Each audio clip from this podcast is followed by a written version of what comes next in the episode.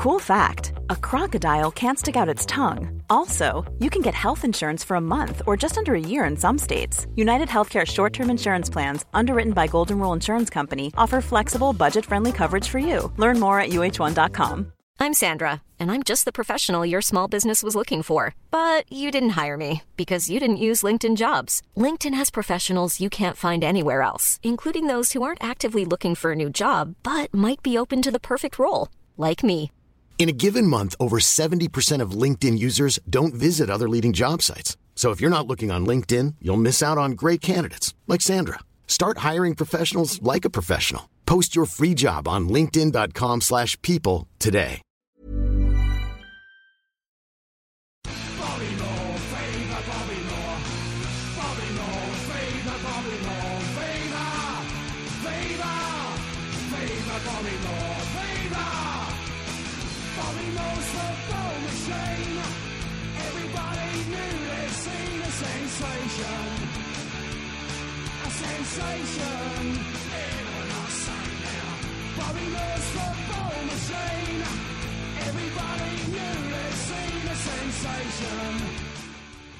Hello, everyone. Welcome to More Than Just a Podcast podcast.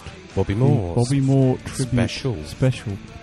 Um, Sunday marks 20 years of Bobby Moore's passing, and all West Ham fans and the club itself are going to be remembering him in many different ways, and this is our way. This is our way, and I hope you're impressed that I haven't revealed who the special guest is. Usually, I, I put it on Twitter and Facebook, but I've actually kept it a secret, so it will be a proper reveal. Wow. Unless unless you don't understand the clues, Which which are, which So, are uh, really cryptic. So let, let's do a quick, Oh, I'll tell you. quick introduction. We're all here Sean, Reece, Hi, John, hi. Hello, and myself, George. Hey, hey, hey. Um, so let's start by reading Bobby Moore's fact file out, Sean. Yeah. I, d- I haven't got it up in a minute. Bobby Moore, OBE, joined West Ham in 1956 Cool, to 1974. Yeah. Uh, he made 642 appearances and 27 goals. for West Ham. Mm. His debut was the 8th of September 1958. And who was that against, John? That was against Manchester United. well done. Reece. And his final game, I bet you don't know that. His final game wasn't that the FA Cup tie against Hereford United, in January 1974. It, it was Oh, John. you dog. Let's talk about England then. 108 caps for England, and 90 of them as captain. Not a lot of people know that. How many goals did he get then? Oh, just two. when was he born, John? Um, was that 12th of April-ish, uh, 1941? Yeah. Where was it? In the Barking area, wasn't it Barking? It was Barking, yeah. And as as we've already said, he died on the 24th of February 1993, which he was 51 at the time. That makes him. How old would he be today if he was alive, John? He would have been, oh, uh, 71, I believe. Reese. Who else did he play for after he left West Ham? Uh, he had a uh, just brief spells with certain teams. You lot aren't reading this at all, are you? Yeah. It's uh, from Fulham, and then he went over to San Antonio Thunder and Seattle Sounders. And Danish Team FC, if I remember correctly. You played for Mitterland, Fulham, Mitterland, Hmm. Mitterland. And and oh, I um, didn't see the bottom bit. I just thought there was a team called FC Danish. A, da- a Danish team. FC. We've been rumbled. and and he managed a number of teams, didn't he, Mm. John? He did, yeah. He, he managed Oxford City, not Oxford, as in Oxford United, I think it was at the time. Yeah. Who was his Oxford number City. two? Uh, it was Harry Redknapp, who he, he tells a funny story about that, doesn't he? He does, yeah. He's a funny guy. And who else did he manage? Hmm, George, who did he manage? I don't know. I, I haven't got his fact file in front of me. Ah, Southend. Southend. and Hong Kong team. Aye. Eastern AA. now, Now. we, are on the home street. How many times did he What? home street? How many times did he win Hammer of the Year, Reese? I don't know, four? Four times, yeah. Oh, nice. 61, 63, 68, and 1970. He also picked up the UEFA Cup Winners' Cup in 1965, the FA Cup in 1964, and of course, who forgi- forget the forget? World Cup in Yeah, 1966. he, he won something in 66. That's what I had. Mm. And the final fact is George. Is it? He won BBC Pers- Sports Personality of the Year in 1966. Oh, that's good. yeah, yeah. There we go. So He had quite a successful career. he had a very He's successful. done all right. Yeah. Not bad. And we didn't mean to put um, joviality around it because uh, we didn't mean to make a um, a joke of his whole career. So if that No, was he- the case, if it came across like that, it's not. He would he would have liked the, the joviality. Good, Mm. good. Anyway, So Sean, do you want to? Uh, we'll probably go straight into the interviews now, won't we? yeah, we will, won't we? So um, One of them's a very very special guest. Yeah, the f- the first one actually. Um, I, I talked to a number of people, as I think I said on the last podcast, to find out. We wanted to name up, uh, line up some big names who knew Bobby Moore personally, and uh, one of them came off. And as George uh, John said, I did sort of give quite an obvious um, hint that it was a knight of the realm. Yeah, is that the one you're talking about? yeah, about? obviously, Well, it could have been Sir Geoff Hurst, Yep. Mm. but it's not. It is Sir Trevor Brooking, Sir who I spoke to on um, Friday, uh, a couple of days before this podcast, and this is what Trevor had to say. So Trevor. Sir Trevor. Sir Trev. Sir Trev. Sir Trevor. And we welcome to more than just a podcast, another West Ham legend. It's Sir Trevor Brooking. Hi, Sir Trevor. Yeah, hi. Yep, pleased to speak to you. So, just want to go through your, your West Ham stats. Um, my research says 647 appearances, 100, 102 goals for West Ham. Man, West Ham manager twice for 14 games, nine wins, four draws, one loss, win ratio of 64%, capped 47 times for England, five goals for England, former West Ham director, knighted in 2004, and director of football for the FA. It's not bad for a, a boy from East End and Barking, is it? yeah, no, very good. You got your stats very good. Yeah, no, I mean, uh, very lucky as such. Uh, as you say, uh, really, well, just East London lad, born in Barking, really, and. Uh, you know, mum and dad obviously were a big influence on me in those days, but um, and I had a brother who was sort of three, three and a half years older than me, so I used to tag along with Tony a lot of the time and play with a lot of lads um, who were probably a bit older than me. That might have helped the football side, but yeah, no. Um, yeah, And I, I and obviously you had a stand named after you. I'm a season ticket in the uh, Sir Trevor Brooking Lower, so uh, and Are you? That's dangerous, because isn't it? You got you get all Yeah. your away fans right next to the away fans. That's right. Yes. And I don't know if you know this, but next time you see uh, Sir Alex Ferguson, you've got a be- better win ratio than him. He's after a thousand games, he was just under 60%. You've got 64.29. So next time you bump into him, you might want to mention that. Yeah, secret is get out while the going's good. I think. Uh, Well, he's, he's got about twenty odd more years though. That's I mean, it's an unbelievable record his one. So because even in 14 games, you can see the you know the, the roller coaster that a manager has. So it was fascinating stuff. So to to imagine him being doing it and as successful as that for so long is amazing, really. Yeah. Well, usually when we talk to West Ham legends, we're talking about their career. Um, on this particular, because we've got the anniversary of um, Bobby Moore coming up, we want to talk about Bobby Moore. So a little few uh, facts about Bobby Moore. Um, he, he joined in, in 1956. West Ham left in 1974. I believe that was a seven-year overlap with, with your uh, stint at West Ham. Um, 642 appearances, 27 goals, 108 caps for England, 90 of them as captain. Uh, again, uh, I think you just pipped him, did you, by five appearances for West Ham, my stats say. oh yeah, well yeah, 640 odd each. But uh, he he was a local lad as well, and of course, as you said, um, he was at the club when I first went there. I mean, I was uh, sort of first approached by West Ham in '64, um, which um, when I was still at school, and uh, of course that was the year West Ham won the FA Cup, and then. Um, uh, I was actually drifting towards Chelsea at that stage because West Ham hadn't come round and they came re- really late in the day. And um, so, of course, having been a West Ham fan, I, I quickly switched allegiance and then agreed to join them a year later when I was going to finish my GCEs, uh, uh, as they were in those d- days. And um, then, of course, during that year, they, they uh, at the end of that season, when I joined that summer, they won the Cup Winners' Cup, and then, of course. Um, in '66, you know, they won the World Cup. So it was a fantastic time for any youngster just joining the little old East End club to have all that happening at that stage. So it was uh, it was pretty uh, inspirational stuff. And of course, uh, you know, Bobby was very much a key part of England and West Ham at that time.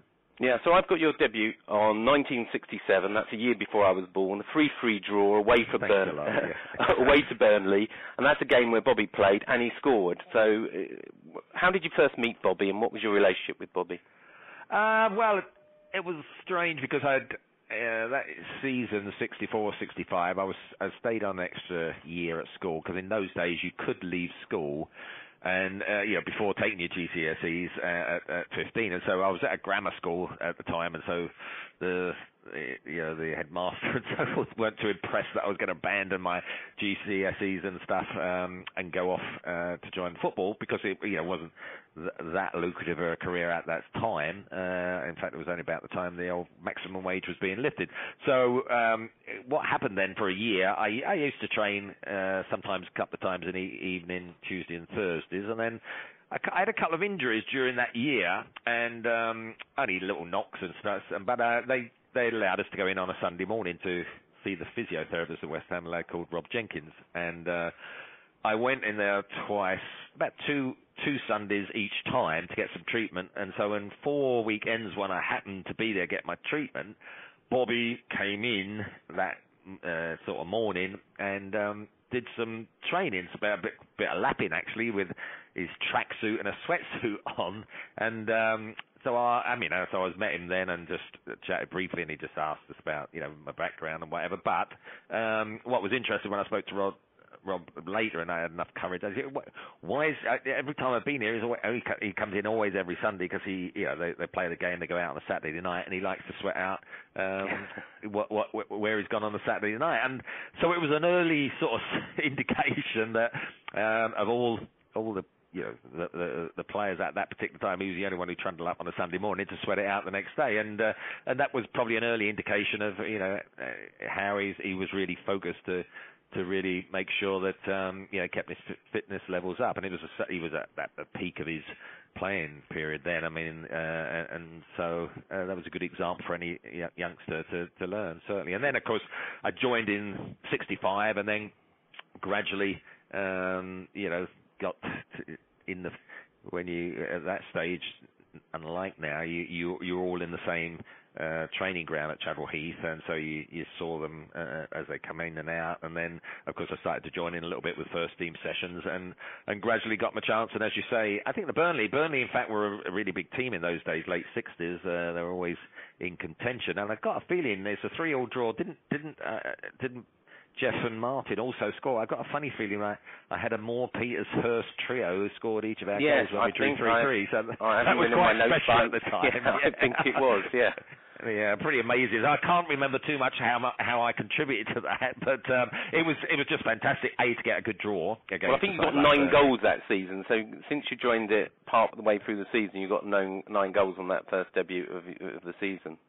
Yeah, no, it was good. Uh, I mean, it's uh, the the main thing. I think, funnily enough, in the yeah, which like any youngster, sometimes you you got to wait for your opportunity. And I I was I had my spells for a couple of seasons when I was in and out of the team because to a certain extent, like you had Martin there, who's uh, who's in a, a, sort of attacking midfield player. Then they brought in a lad called Peter Eustace, who was an attacking midfield player, and um, and so you, you you're sort of in and out. And I Geoff had a bit of back trouble, and so I played quite a bit of time as a as a striker um, because that was the chance in the team, so to speak. And uh, it probably wasn't until sort of 70 that uh, 71 that I I, I got my sort of opportunities to play in my favoured position in midfield, and then sort of uh, started to kick on and get more consistent from then. I think. Yeah, well, they they talk always about Bobby was a great inspirational leader on the pitch, off the pitch. What what was your memories of him, you know, in the dressing room and, and on the pitch as a leader?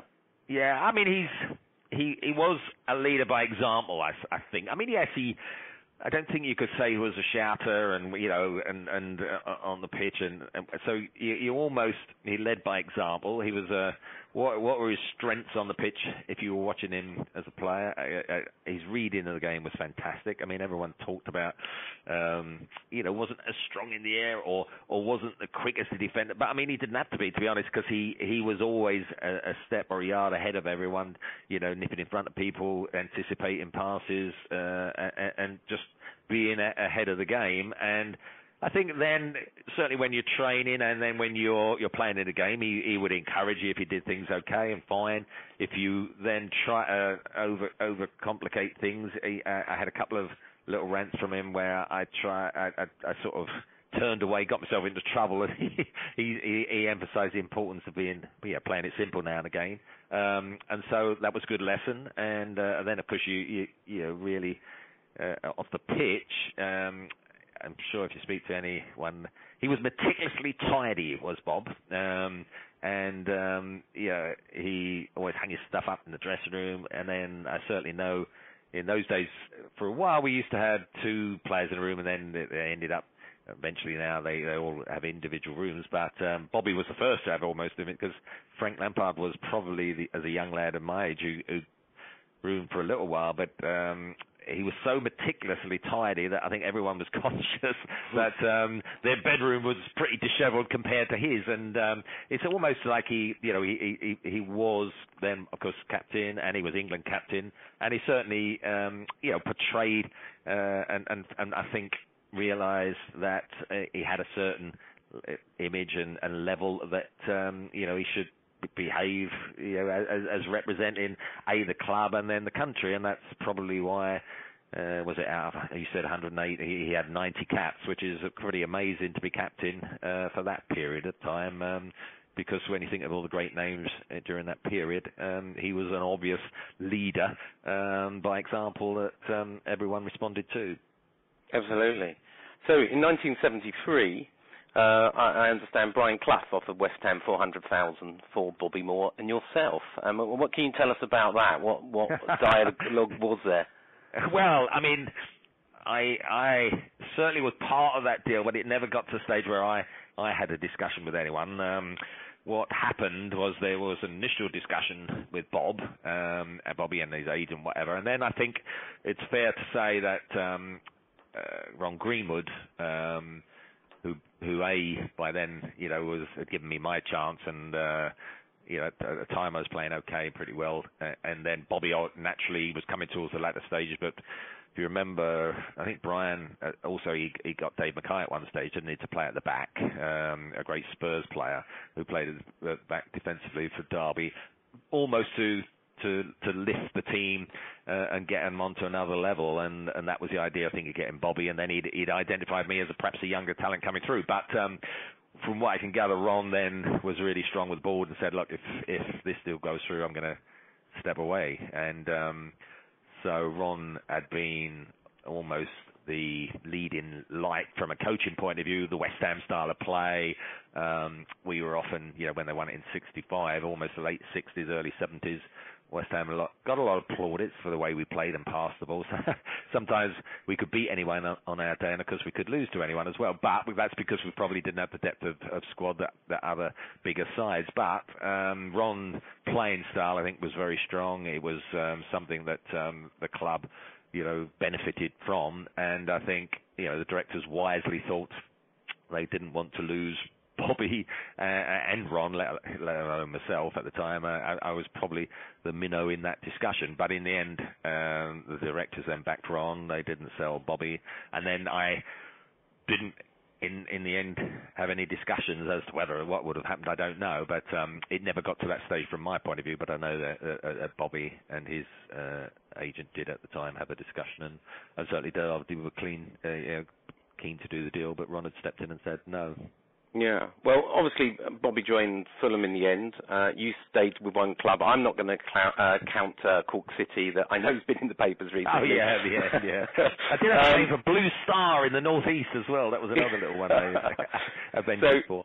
So uh, no, they blocked his his move to, to Tottenham, uh, which probably caused some sour grapes, and, and he eventually, uh, obviously, moved on to Fulham. But I mean, there's been talk lately, and, and Harry Redknapp recently said on, on the radio that you know the stewards once asked him to leave the ground because he didn't have a ticket coming back to West Ham. But he was born in East End. Do, do you know after he left West Ham, had he lost the love affair with West Ham after he left the club? Oh, I don't think so. No, I don't. I don't. I don't really know can't imagine any steward who wouldn't have known of, of the link with Bob who, who would have tried to you know deal that way. But I mean, I'm sure if that if that's happened, uh, how it happened, I don't know. But um, at the time, of course, uh, it was quite strange as well because in uh, in '75 when we won the FA Cup, he was playing for Fulham against yeah. us. That that was quite a weird experience if you've been a number of years uh, with him as your captain and suddenly uh, you had he and of course really other well-known uh, football uh, who'd been successful internationally was Alan Mullery, who was the captain of Fulham. So to play those two, um, know, was was yeah. A, a little bit respectful, but then in the end we managed to win, and uh, so it was great. But um, you know, from that point of view, after that, um, I mean, Bob, Bob then I suppose was just looking for for one more move. They they actually had an interesting team a little bit after that, didn't they? Had the likes of Rodney Marsh went there, probably might have been attracted by Bob being there, and uh, Georgie Best went there late on in his his uh, little career, and and so Fulham were, were quite a, a fascinating little club, uh, a celebrity club at the time, and um, because they weren't, you know, didn't have the great big crowd base, but certainly from that point of view, um, I don't think when I saw them Bob afterwards, because he, you know, when he packed up playing, I suppose that was the biggest uh, disappointment, uh, and probably from his point of view, the association with the game then sort of wasn't as strong as it perhaps should have been for somebody who had that playing career. Um, as to what the reasons for that, um, I've never probably uh, sit down with Bob, course then we lost him too early because he'd gone back into broadcasting by then. And I used to see a bit of uh, Bob when he was doing his uh, Capital Radio broadcasting uh, with Jonathan Pearce, it was at the time, and um, and I remember seeing him just a few days before he passed away, where he was really really ill, where he'd come to a, an England game at Wembley, um, and and then passed away a few days later. Yeah, I, I think you, uh, um, you, uh, you you didn't unveil the fact, uh, statue in 2003 outside the New Wembley, you were there and you, you made a speech and you said uh, Bobby's contribution to football and history has sadly only been recognised after his premature death. Why do you think that was? Because nowadays every school kid knows his name. Uh, everybody knows the name of Bobby Moore. It's almost like a brand now, and obviously that does support the Bobby Moore Fund with Stephanie. But why is it that he, he was only recognised really after his death? And, and also, what would Bobby make of this today? What would he make of all the fuss that everybody talks about and, and the promotion about Bobby Moore on his 20th anniversary of his passing? Um, I think it's a fantastic, uh, you know, reflection on him that, um, you know, 20 years since he has passed away, he his name is so strong. Um, Stephanie certainly deserves a lot of credit. I mean, I think she's raised almost uh, you know, a million pound a year, almost over those last years. So Nick, you're getting on towards 20 million now, which is an amazing sum, um, and has done a, a, a fantastic amount of, great work. I think when Bob finished, I mean, he it's like any footballer actually. When you're, you're in your mid thirties, late thirties, not sure what to do. Does he want to go into coaching? He he, he had a couple of little looks at it, and and it didn't seem to be for him. And and and so at that stage, um, you know, he he he didn't have a, a set route to go into. The the broadcasting side came later because um, I don't think at one stage he was he was so keen on that. And um, again, it, it's one of those. Then gradually he started to do Capital Radio uh, and started doing the punditry stuff, and I think was starting to put his uh, you know profile in that area, and I think would have kicked on from there. Of course, but when passed away was it 51? Um, was no age at all, and so those extra few years then when um, you know I think with the broadcasting and then uh, you know other opportunities I'm sure with with companies and so forth would have evolved because at the time I think it's also important to remember you know we won the 66 World Cup and you know then Bobby sort of packed up in the late 70s but no one ever quite realized that we would never win another trophy. I mean, yeah. at the time, to be honest, um, everyone was excited and, and, and thought great, but um, you know, to be sitting here now, uh, 20 years on since Bobby being passed away, and well, yeah, we keep being over 50 years, um, you know, since almost well, getting on to 50 now that we we haven't won anything. Um, it is uh, something I don't think anyone was anticipating because um, we just thought English football would, would be there competing indefinitely, and of course uh, that hasn't happened. And and probably as each frustration of the big tournament comes around, and we we don't sort of get to that even to the final or last stage like that, then you know that memory of '66 and Bobby and everything sort of does loom, and and so that's you know I think a, a realization of what they've achieved. Um, perhaps sometimes only comes later. Hmm. Final question. Uh, uh, may, maybe a difficult one, it's a bit speculation, but if Bobby was alive today, what, what role do you think he would be fulfilling either at the FA or in football at West Ham?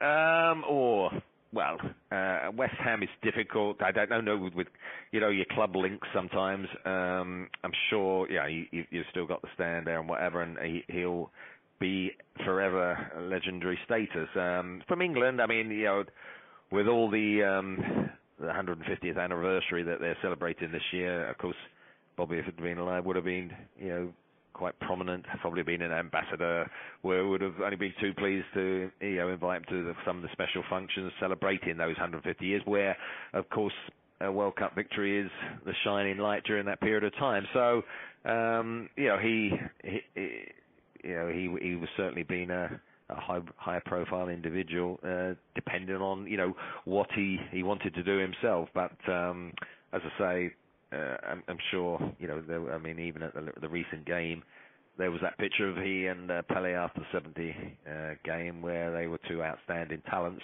and um, you know the Brazil England matches and you know the ones against Germany. Each time you play against that sort of opposition, the memories of the games that probably was was our captain will will come forward. So um, I don't, you know, we're 20 years on now, and I I, I certainly can't see that uh, uh, going any lesser in the years ahead. Yeah, and there's there's a number of memorials at the uh, West Ham uh, Spurs game. There's going to be a mosaic in in the Bobby Moore stand. There's going to be a wreath laying on the Sunday before by in Green Street at the statue, and and, and I know there's Bobby Moore fund events and and a number of other things going on um, at, at the game, at the Spurs game against West Ham. Yes, it's. Um, well, I think you know, Bobby passed away on the 24th. The game itself is the Monday night, the 25th. So yeah. you know you can't get much closer to it than that. And um, so you know, a local derby like that, um, Spurs West Ham games are always pretty passionate and yes. uh, competitive, and uh, so I'm sure you know there'll be you know, the, the away fans as well. I think they'll all respect that. You know, Bobby uh, was a, fantastic England player as much as a, a West Ham player, but um, yeah, the atmosphere so. for the game. well, I mean, well, I think I think what happens in those things, you know, probably uh, you get you end up with spontaneous applause. You know, yeah. so as you you get everyone joining in like that, um, and that's probably the the more modern way of doing it. But um, yeah, I think there is going to be a minute of applause. Um, yeah, and that, that, makes sense. So, uh, quick, then, quick, quick yeah. West Ham question before you go: Are, are we going to survive the drop this this uh, season, Sir Trevor? Yeah, well, yes, you've got to be confident. I, I, I, certainly up until what December time, we're playing really well, and um, and then obviously we've, we've had that indifferent spell, we've struggled to score goals, particularly away from home. I thought the Swansea game might turn the corner a bit. Um, I thought we played well, and the home games I think we've played pretty well. It's just that away form that's been the problem. I don't know. Spurs will be in, uh, a pretty feisty night, but I, I'd like to feel that uh, It'll be a great got- memory for uh, Bobby if if we could we could turn them over on. on yeah, that I mean, if you if you if you get a win there, 33 points, then Yeah. you've got one step certainly in in in staying up there for next year. So I think we've got enough in our locker, hopefully, to to stay up. Excellent. So Trevor Brooking, West Ham legend, thanks for being our guest on More Than Just a Podcast. Bobby Moore Special. Hope to speak to you maybe sometime in the future about your career on the podcast, but certainly thanks for being our guest today. Yep, only two, please. Thank you very much. Cheers. Well, there you go. True West Ham royalty appearing on the podcast. That's Yeah. Interesting well fact that I've just told everyone off there. He is the first person to appear on our cold, Sean, podcast sorry. Sorry, I have Sorry, got yeah. cold. that appears in our theme tune. Yes. Yeah. Mm. So now we've just got to work on Paolo Di Canio, uh, Billy Bonds, Billy Bonds And West Ham Geoff Hurst. United. and who? Geoff, Geoff Hurst, Hurst. and West Ham United. and more than just a podcast. Very good interview, Sean. was very well, Well done, done, Sean, well and, done. A, and a coup for Yeah, the podcast. thank you to for. get Sir Trevor. Yeah, Yeah. no, and it was really, uh, and I want to thank. I'll tell you who I want to thank. I want to thank Emma. Emma is his uh, PA at the FA, and uh, Emma arranged that interview for me. So thank you very much, Emma, for all you did to arrange that. Thanks, Emma. Thank you. You're the best. So on to another interview now. Um, another tribute to Bobby, someone who knew I- Bobby very well. Is there well. anything you want to say about Sir Trevor? Is there something that you picked up on, or anything you want to add to that interview, or no, no? John? You didn't find any of it I found it all very interesting. I thought it was all very Yeah, interesting. Too much to cover. I think, you know, it- I think Reese has hit it I mean, hit the nail on the head there. It, it was just too from- much, too much stuff to reflect on and Mm. talk about. from the point of view of what we, how you generally do these interviews with these ex-players and stuff. It was a, a good little mix of a bit about him and a lot about Yeah. Bobby Moore. But it'd be nice to talk to him.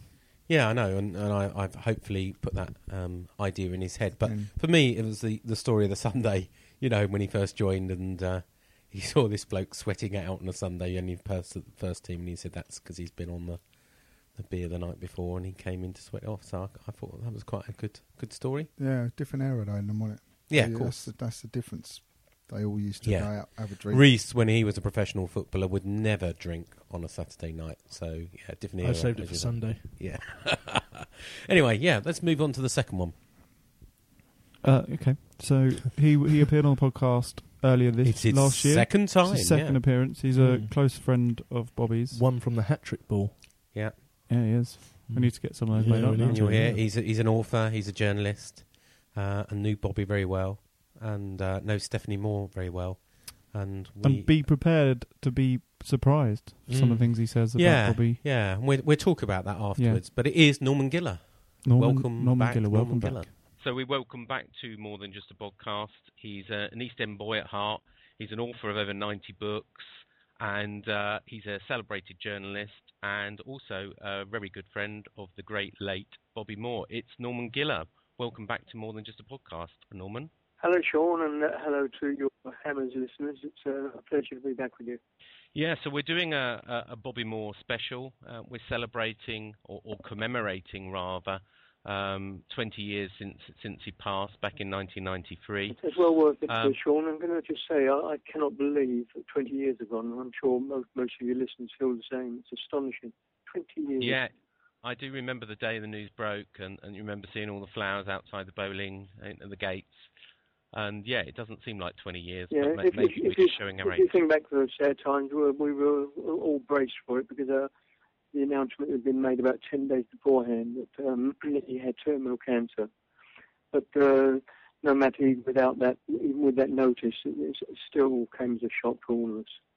Yeah, so I, I've been doing a bit of research and reading a bit about, you know, Bobby Moore because obviously West Ham are making a bit of an effort now, and uh, there's a number of events. So there's going to be a reef laying next Sunday at the uh, Bobby Moore statue in Green uh, Street. There, there's the match against Tottenham, which is going to have a number of events like a mosaic with his number six shirt at the Bobby Moore stand. Uh, I think there's a number of guests, and there will be a minute silence, etc. So the club are recognising their their links with Bobby Moore, but there's been a lot of talk that that wasn't always the case. I know that there's been um, a journalist friend of yours, Nick Powell, uh, sorry, uh, Jeff Powell, uh, was talking on a, a Radio 5 program along with with uh, Jonathan Pearce and, and Harry Redknapp, and, and sort of saying that you know Bobby Moore left on bad terms. He was never really welcomed back to the club. You know, the dispute apparently went back to 1966 when Yeah, well, it, it was um, rather, rather than falling in love with the club, uh, he fell out with his mentor, Ron Greenwood, and um, it was a big personality clash that was kept very quiet. But um, the undercurrent was there for these three, three seasons, and it came to the crunch of report of the Blackpool affair, when uh, Bobby knows that he did wrong that day when uh, he went drinking on the uh, eve of the, of the match against Blackpool but um, he and Jimmy When you're ready to pop the question, the last thing you want to do is second guess the ring. At Bluenile.com, you can design a one of a kind ring with the ease and convenience of shopping online. Choose your diamond and setting. When you find the one, you'll get it delivered right to your door. Go to Bluenile.com and use promo code LISTEN to get $50 off your purchase of $500 or more. That's code LISTEN at Bluenile.com for $50 off your purchase. Bluenile.com code LISTEN. I'm Sandra, and I'm just the professional your small business was looking for. But you didn't hire me because you didn't use LinkedIn jobs. LinkedIn has professionals you can't find anywhere else, including those who aren't actively looking for a new job but might be open to the perfect role, like me. In a given month, over 70% of LinkedIn users don't visit other leading job sites. So if you're not looking on LinkedIn, you'll miss out on great candidates like Sandra. Start hiring professionals like a professional. Post your free job on linkedin.com/people today. Hey there, it's Michelle Norris. I'm host of a podcast called Your Mama's Kitchen. When I travel, I'm usually looking for a way to find a taste of home when I'm not at home. And one of the things I love to do when I am at home is entertain. And Airbnb allows me to do that. When I was in California recently, I rented a house that had a great kitchen. And when we were sitting around the table, we we're all thinking, we're in someone else's house. Someone could be in all of our homes as well. If you have a home, but you're not always at home, you have an Airbnb. Your home might be worth more than you think. Find out how much at airbnb.com/slash host. Greaves particularly felt that uh, the, the club could handle it so much better. They just threw him to the wolves, and uh, Bobby was bitter forever after. So how about his? What was his reasoning that he wanted to move to Spurs? It's been said, you know, he wanted a, a chance at winning the title. Can he didn't say think I'm, he could do that. I'm, I'm wearing my Spurs hat at the moment because uh, that's the club that I'm part of. Um, sorry, Hammers supporters. And um, at that time, if, if you think back to the uh, mid '60s, uh, Tottenham were the team, and Bobby, you know, desperately wanted to win something, and uh, it, he would have had much better chance at that time with, with, with Spurs of winning the league championship. While West Ham were always a good cup side, they never um, really challenged for, for the um, First Division Championship. That shows Yeah, my age so- when I said First Division Championship. Yeah. So, um, so I understand his contract actually expired on the 30th of June that year. Yes, so technically, yes. he wasn't attached to any club and wasn't affiliated to the FA, so ineligible to play for the national team as it approached the 66 World Cup finals. Yes, So FIFA, it- FIFA, FIFA made it very clear that if Bobby was not uh, assigned to a club, he, he could not play in the World Cup. And so Yeah. um, Bobby was under enormous pressure, and uh, Ron, Ron Greenwood uh, was summoned to Hendon Hall, which was the team headquarters.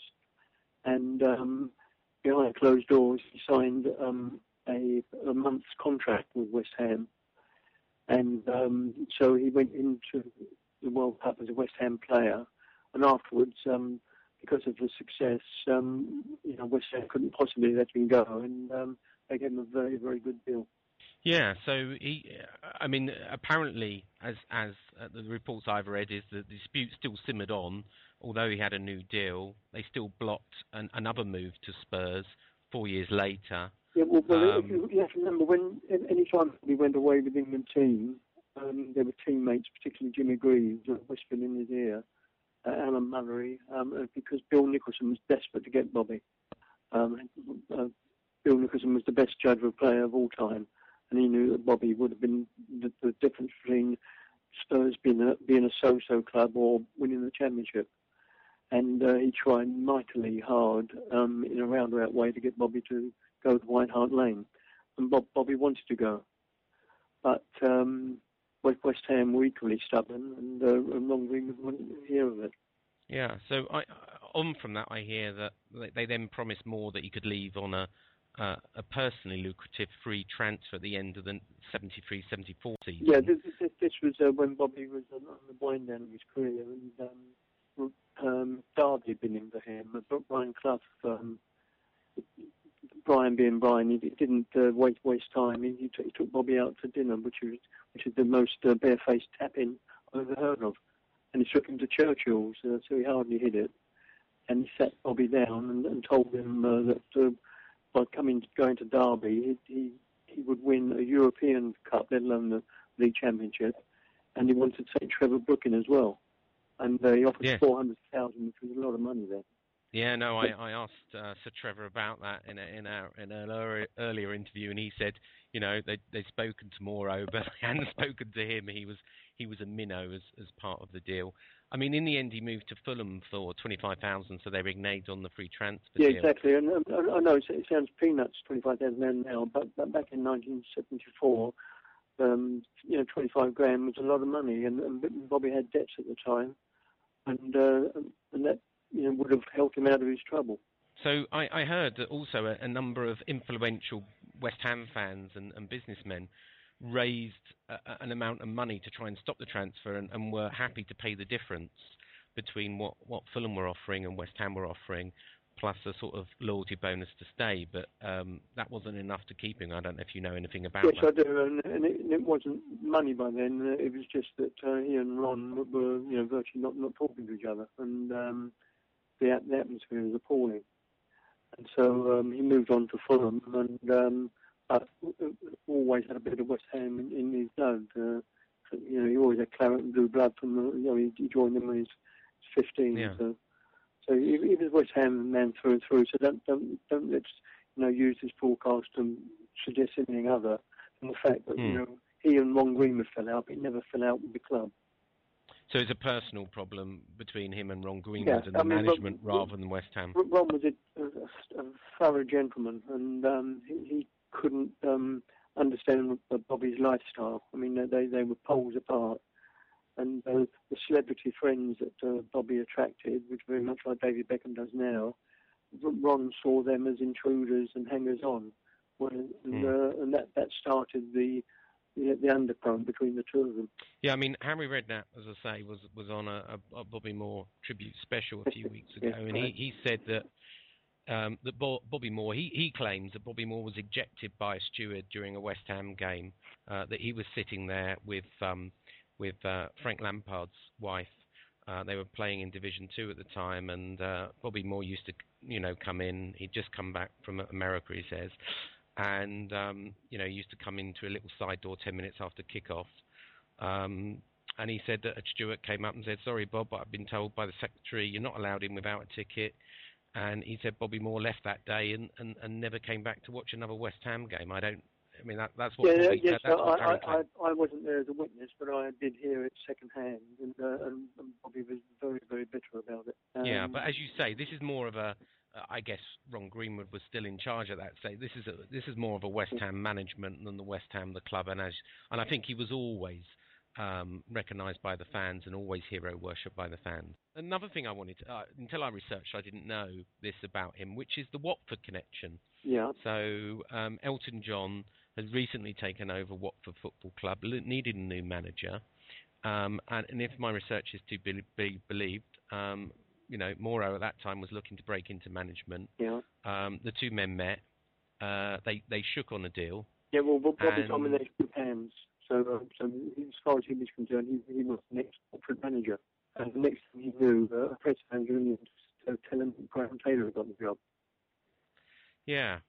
And So- uh, that that really hurt Bobby.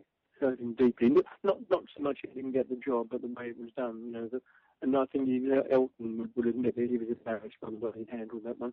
Yeah, well, again, and uh, on, on another management level, um, uh, and, and this is this is something that the FA maybe need to answer. Saying only two months after the Watford job fell through, Moore wrote to the Football Association about the England Yeah, uh.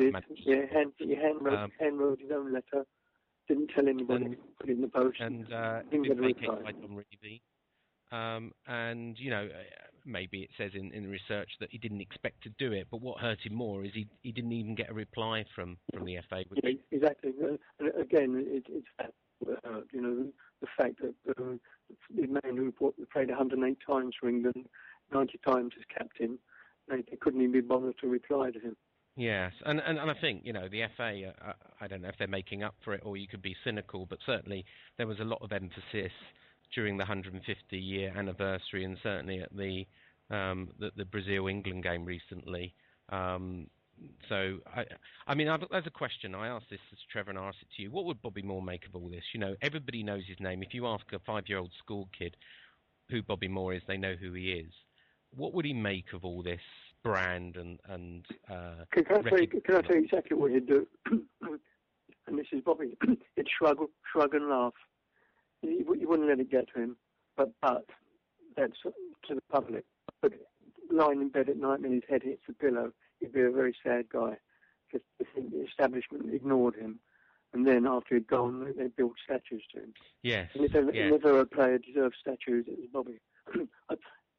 As you know, I've, I've, I've written a book um, called Bobby Moore the Master, and uh, all profits are going to the Bobby Moore Cancer Fund.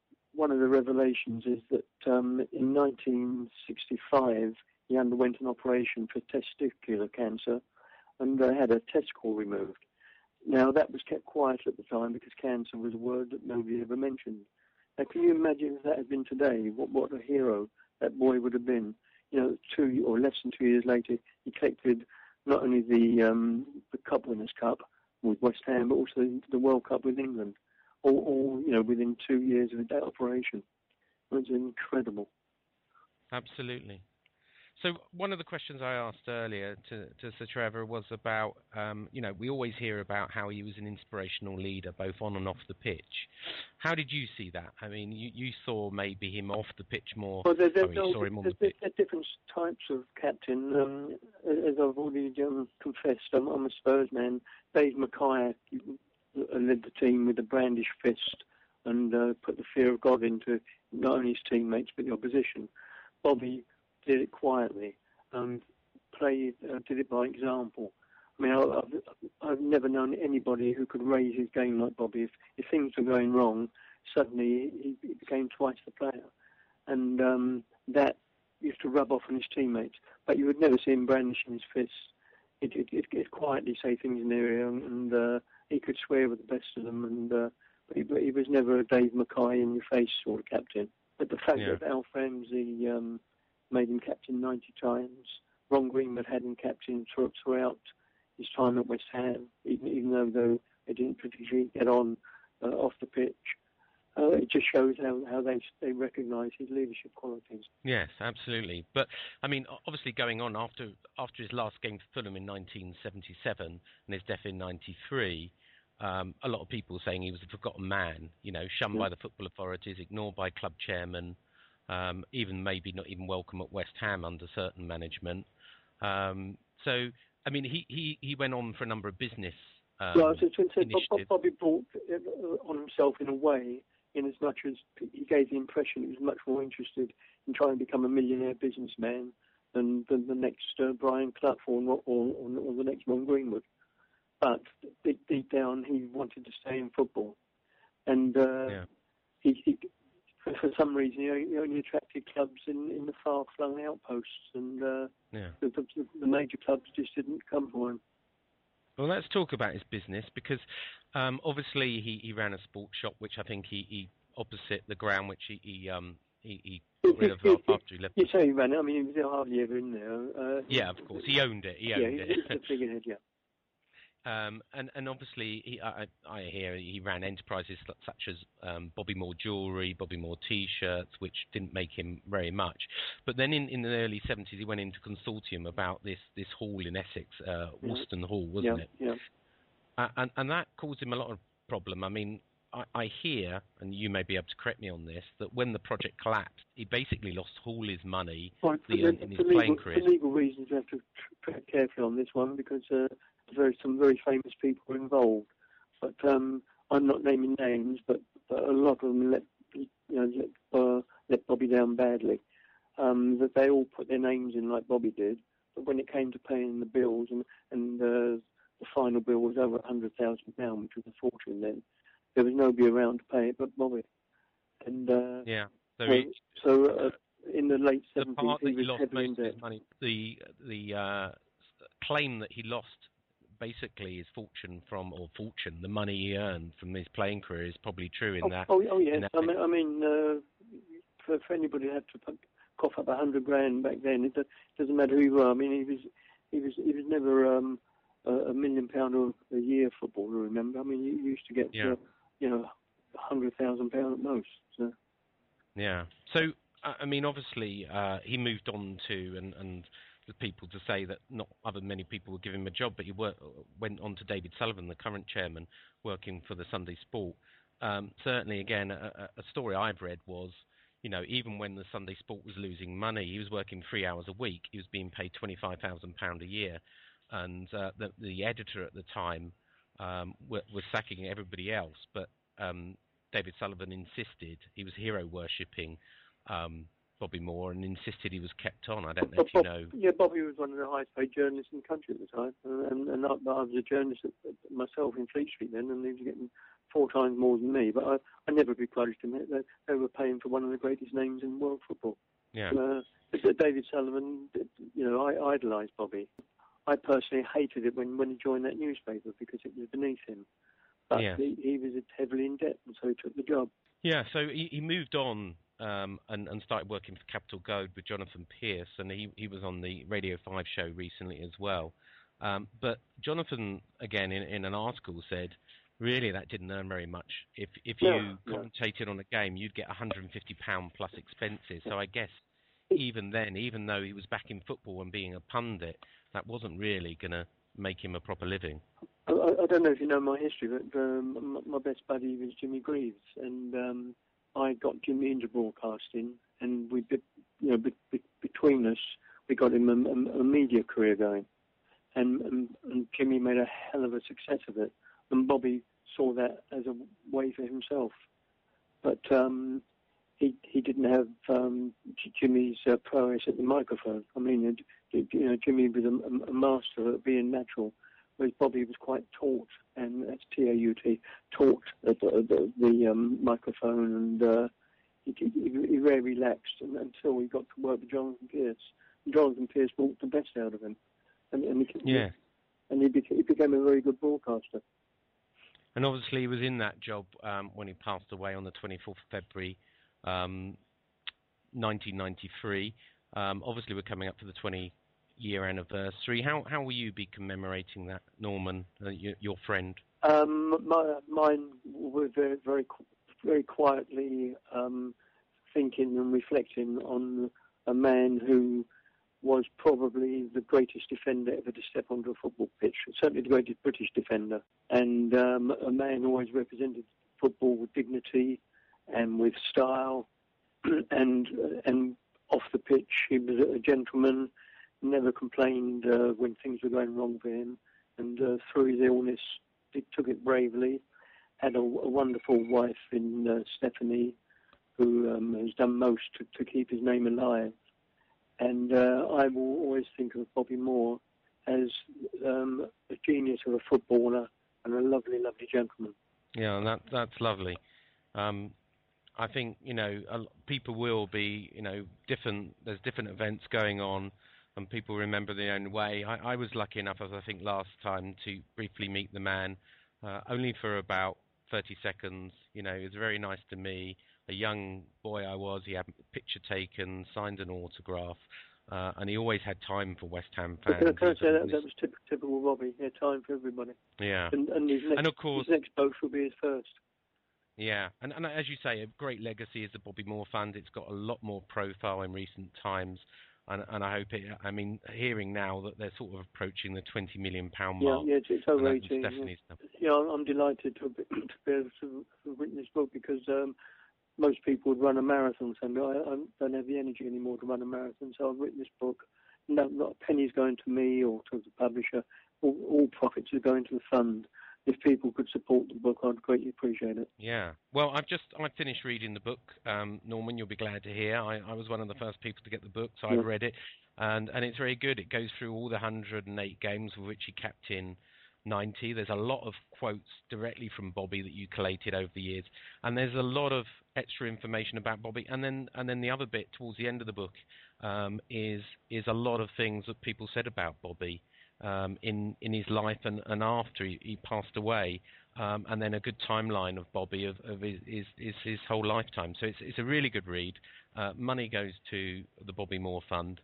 So um, maybe we can finish there, Norman, by telling people how they can get a copy of the book and support the Bobby Moore Fund. Yes, well, I'd greatly appreciate it if they go online because you can only get it online, and it's www.normangillerbooks.com. And um, I, I will send a personal email to anybody who orders the book.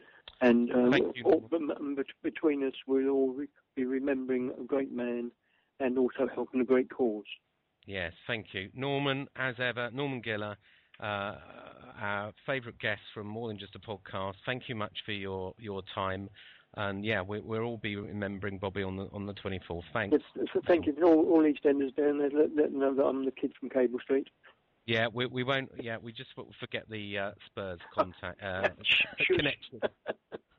All right. Lovely thanks, talking Norman. Bye. All the best, everybody. Bye-bye. Bye. So there he was, Norman Giller. Yeah. Uh, as you heard, some little surprising facts about Bobby and his, Some good his stories. time at West Ham. Mm. I mean, we could sugarcoat it and say, you know, Could what? what? Sorry? Could what? we could sugarcoat it and All say right. that you know, Bobby never wanted to leave West Ham, but it, it's not true. You know, it, it is obvious that you know he had some opportunities in in Derby and and Spurs, and um, Well, as Norman said, Tottenham were the best team at Mm. that time when they wanted him. So yeah. But he did. No he- You know, he stayed and he went to Fulham in the end, and you know, towards the end of his you know playing days. But it's also very clear that no matter how they've sort of certain people have tried to make it sound like he sort of lost the love of West Ham, that's not the case. No, he It lost the love of he, Ron he, Greenwood. He had, a, he had a personality clash with Ron Greenwood, and Yeah. that was the reason for him actually wanting to leave the club. Yeah, well, and, and that's I'm glad we've understood that now because a lot of papers and, and Harry Redknapp have tried to say saying the club, the club let him and- down, and, and, and it doesn't appear to be the case. I it seems to be that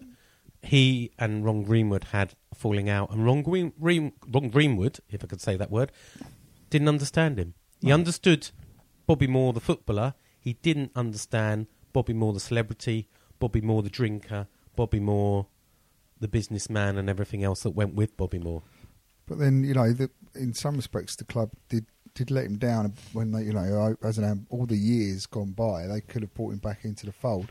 And the the fact is, for the current ownership now, you know, they definitely would have had his involvement, wouldn't they? If, it- Oh, yeah, if they, you know, like and- David Sullivan at the Well, Sunday anyway, You heard about yeah, David yeah, Sullivan, and, you uh, know. well, all that. David Sullivan, you know, made him the highest paid journalist. But it was it was the Cearns Uh, family, wasn't it? It was them. Then we had um, Terence Brown, who um, Terry Brown, who was just His real name is Terence. Yeah. Right. Yeah. so. But he did. I mean, he, he was on. He'd lost all his playing money, as you heard, uh, all the money he earned as a playing career. You know, he was in debt, and it, it sounds like you know he really never got out of that. But you know, fair play to Stephanie, and fair play to the Bobby Moore funds, and and that's what, and fair what can play be to read. Norman, who's Yeah, you- fair you play to Norman. Book, you get his book, all yeah, the money from try his and book. forget that he's a Spurs fan, but he's still an East End boy, and he's still a, a friend of of uh, of Bobby Moore. and he- all that God money from his his book All, yeah, all money goes from his book to goes to the Bobby Moore Fund. Cancer Fund. Yeah. So. There Talk- you go. Talking of that, we should give a shout for John Joe, I believe. Yeah, John Joe was going to be on this podcast, so I spoke to John Joe's mum, Donna, and and John Joe via email, and we had actually lined up to do an interview. I don't know if you know, but he started his walk today. Yeah. Mm-hmm. So uh, he was busy on Sunday. He was uh, uh, he was commemorating his nanny's anniversary uh, of her passing, and was also at Upton Park yesterday. So I'd arranged at midday to speak to him on Saturday, but he, he's he's been up with his tag team at like two o'clock in the morning as an eleven year old. Well, you can track him on And- GPS. Can't Yes, you, right. And uh, unfortunately, on, on the arranged time at twelve o'clock on Saturday, was asleep. So uh, catching up with his sleep, so it didn't happen. But uh, we support John Joe and his uh, walk. It's a ninety-two team tag team, uh, as you said, GPS, and um, yeah, y- you know, go to John Joe's Herman's um, uh, Website. website or Twitter and support him and, and donate to a very good fund. All money again goes to the Bobby Moore Fund. Excellent. Go John Joe. Go, John Joe. And I don't know if you know, at the end he's giving Bobby Moore's captain's armband to Sir Trevor Brooking, who's just been on our podcast, and Stephanie Moore. His website is www.fanannyandbobby.moonfruit.com. So go and Yeah. watch him do his walk and donate to the Bobby Moore Fund. Well done, John Joe. Yeah, excellent. Right. now, I guess it's time for memories. It's memories, yeah. You So gonna- we- have, have you got a new jingle? Uh, no, I can make one. Hang on.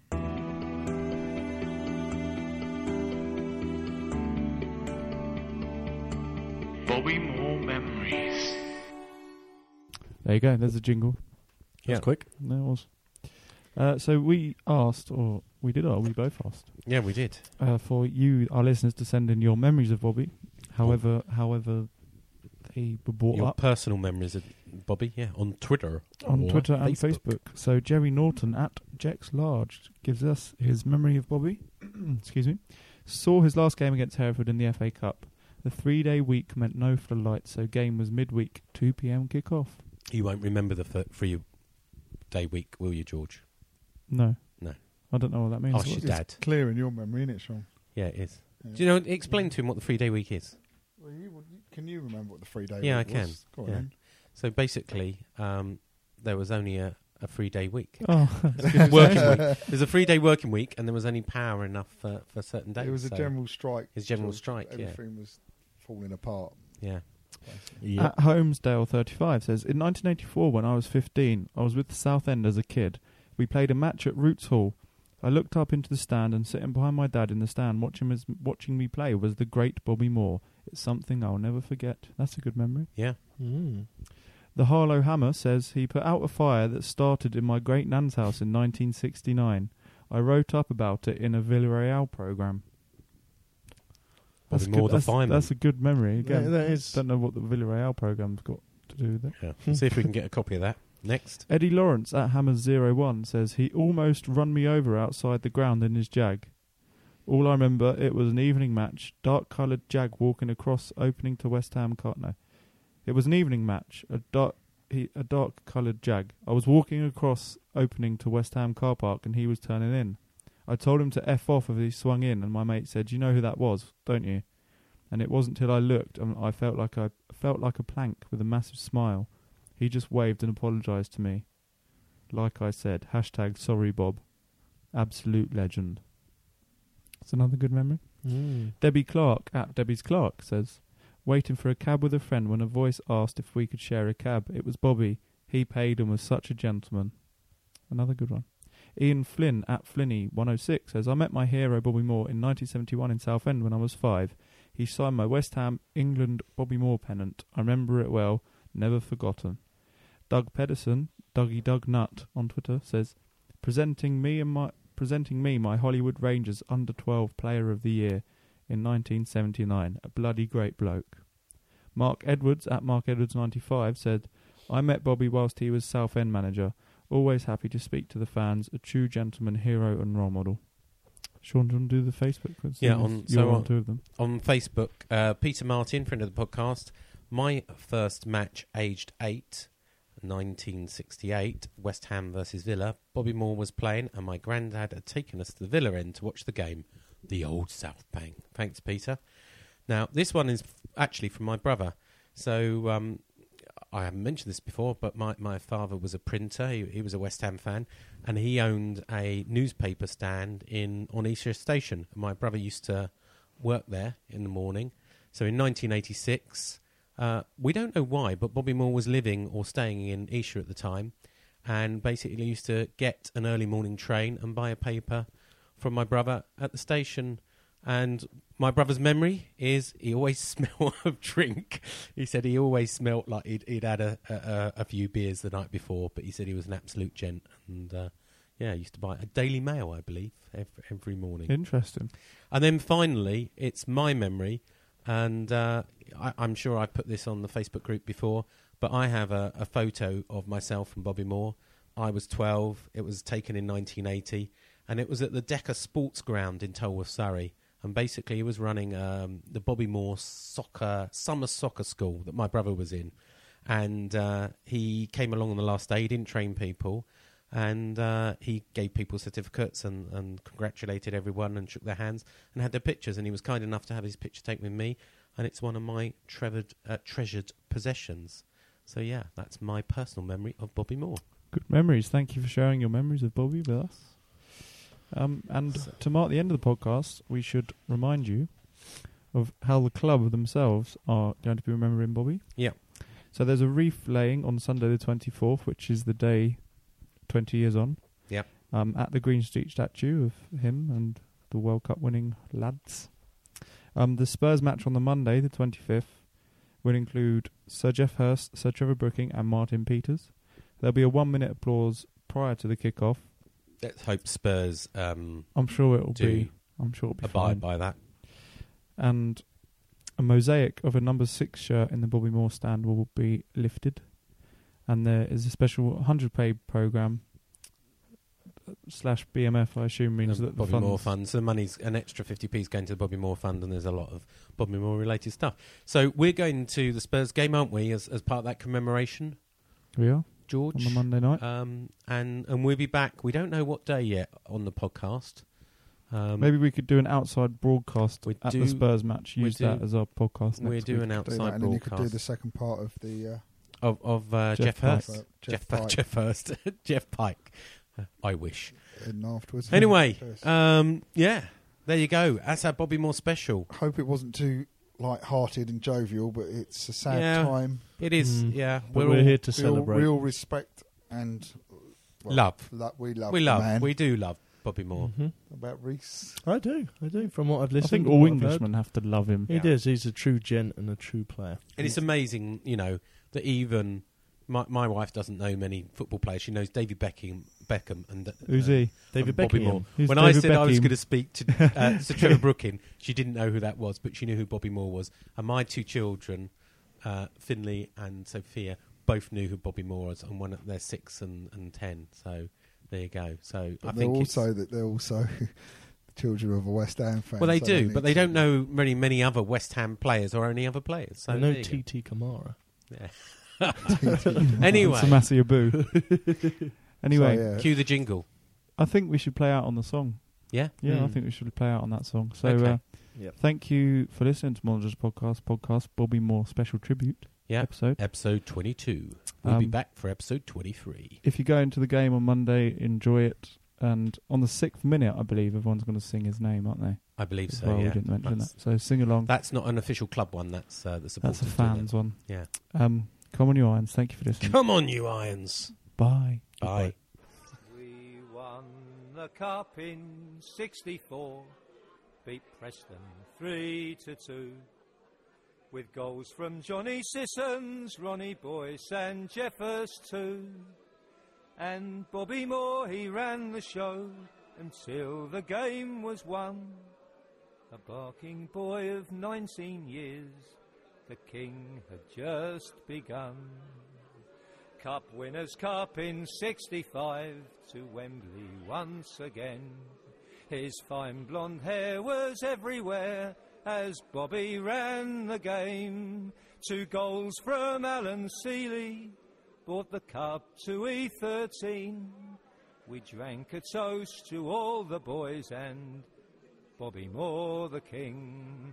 And then in 1966, the country made the call. Sir Elfie rang Ron Greenwood. He said, Ron, I need them all. Ron said, Don't be greedy. I'll only give you three. Moore Hurst and Peters get down to Wembley. Well, Martin Peters scored a goal and Geoffrey Hurst scored three.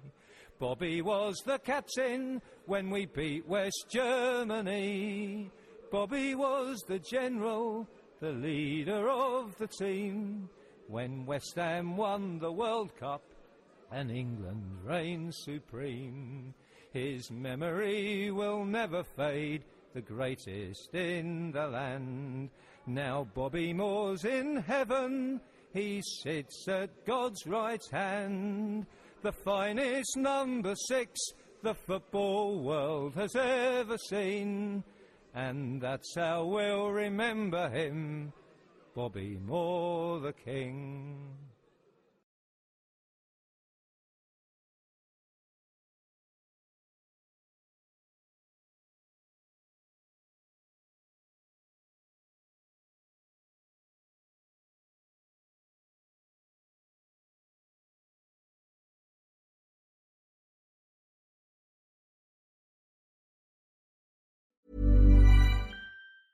Even when we're on a budget, we still deserve nice things.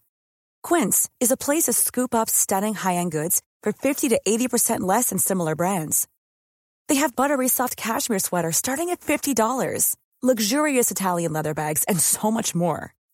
Plus, Quince only works with factories that use safe, ethical, and responsible manufacturing. Get the high-end goods you'll love without the high price tag with Quince. Go to quince.com slash style for free shipping and 365-day returns. Mom deserves the best, and there's no better place to shop for Mother's Day than Whole Foods Market. They're your destination for unbeatable savings, from premium gifts to show-stopping flowers and irresistible desserts. Start by saving 33% with Prime on all body care and candles. Then get a 15-stem bunch of tulips for just $9.99 each with Prime. Round out Mom's menu with festive rosé, irresistible berry chantilly cake, and more special treats. Come celebrate Mother's Day at Whole Foods Market